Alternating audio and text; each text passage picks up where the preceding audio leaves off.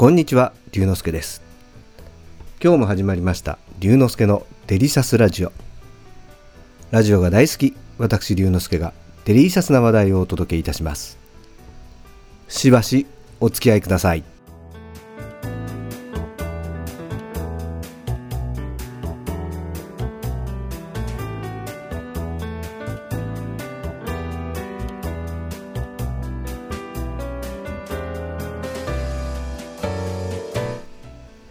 先日、友人がクラリネットで参加している吹奏楽の演奏会に行ってきました。吹奏楽は弦楽器が中心のオーケストラと違って、オーケストラでは脇役の位置づけのトランペットやフルートなどが中心の構成です。もともと宮廷などの室内で演奏される弦楽器は音が小さいので、コンサートホールなどで演奏するには一つのパートをたくさんの人が弾くことになります。一方、弦楽器に比べると管楽器は音が大きいので、より迫力のあるエネルギッシュな演奏が特徴です。日本では中学・高校の部活が盛んなので、吹奏楽をきっかけに音楽を志したという人も多いと思います。かくいう僕も小学校のトランペット個体に始まり、中学・高校では吹奏楽部ではトロンボーン・チューバを担当してどっぷり使っていました。吹奏楽では演奏される曲のジャンルが広いのも楽しみの一つですね。オーケストラで演奏されるクラシックの曲を吹奏楽用にアレンジしたものや、ジャズやポップスも演奏します。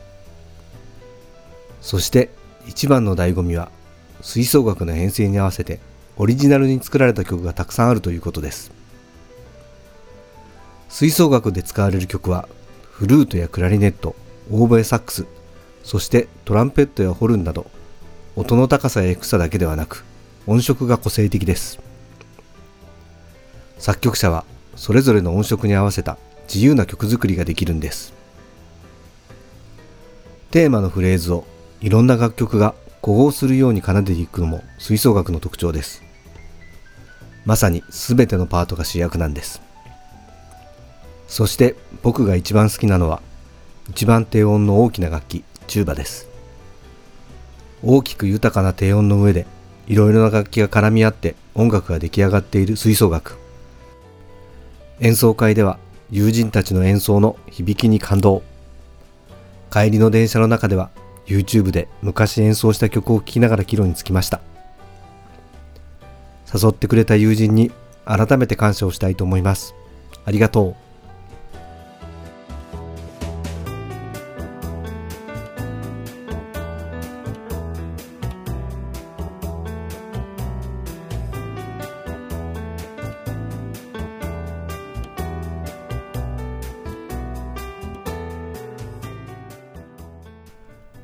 今日は友人が出演している吹奏楽の演奏会に行って、改めて吹奏楽の響きに感動したという話をしました。楽しんでいただけましたか？龍之介のデリシャスラジオ、次回もお楽しみに。お相手は龍之介こと新田龍でした。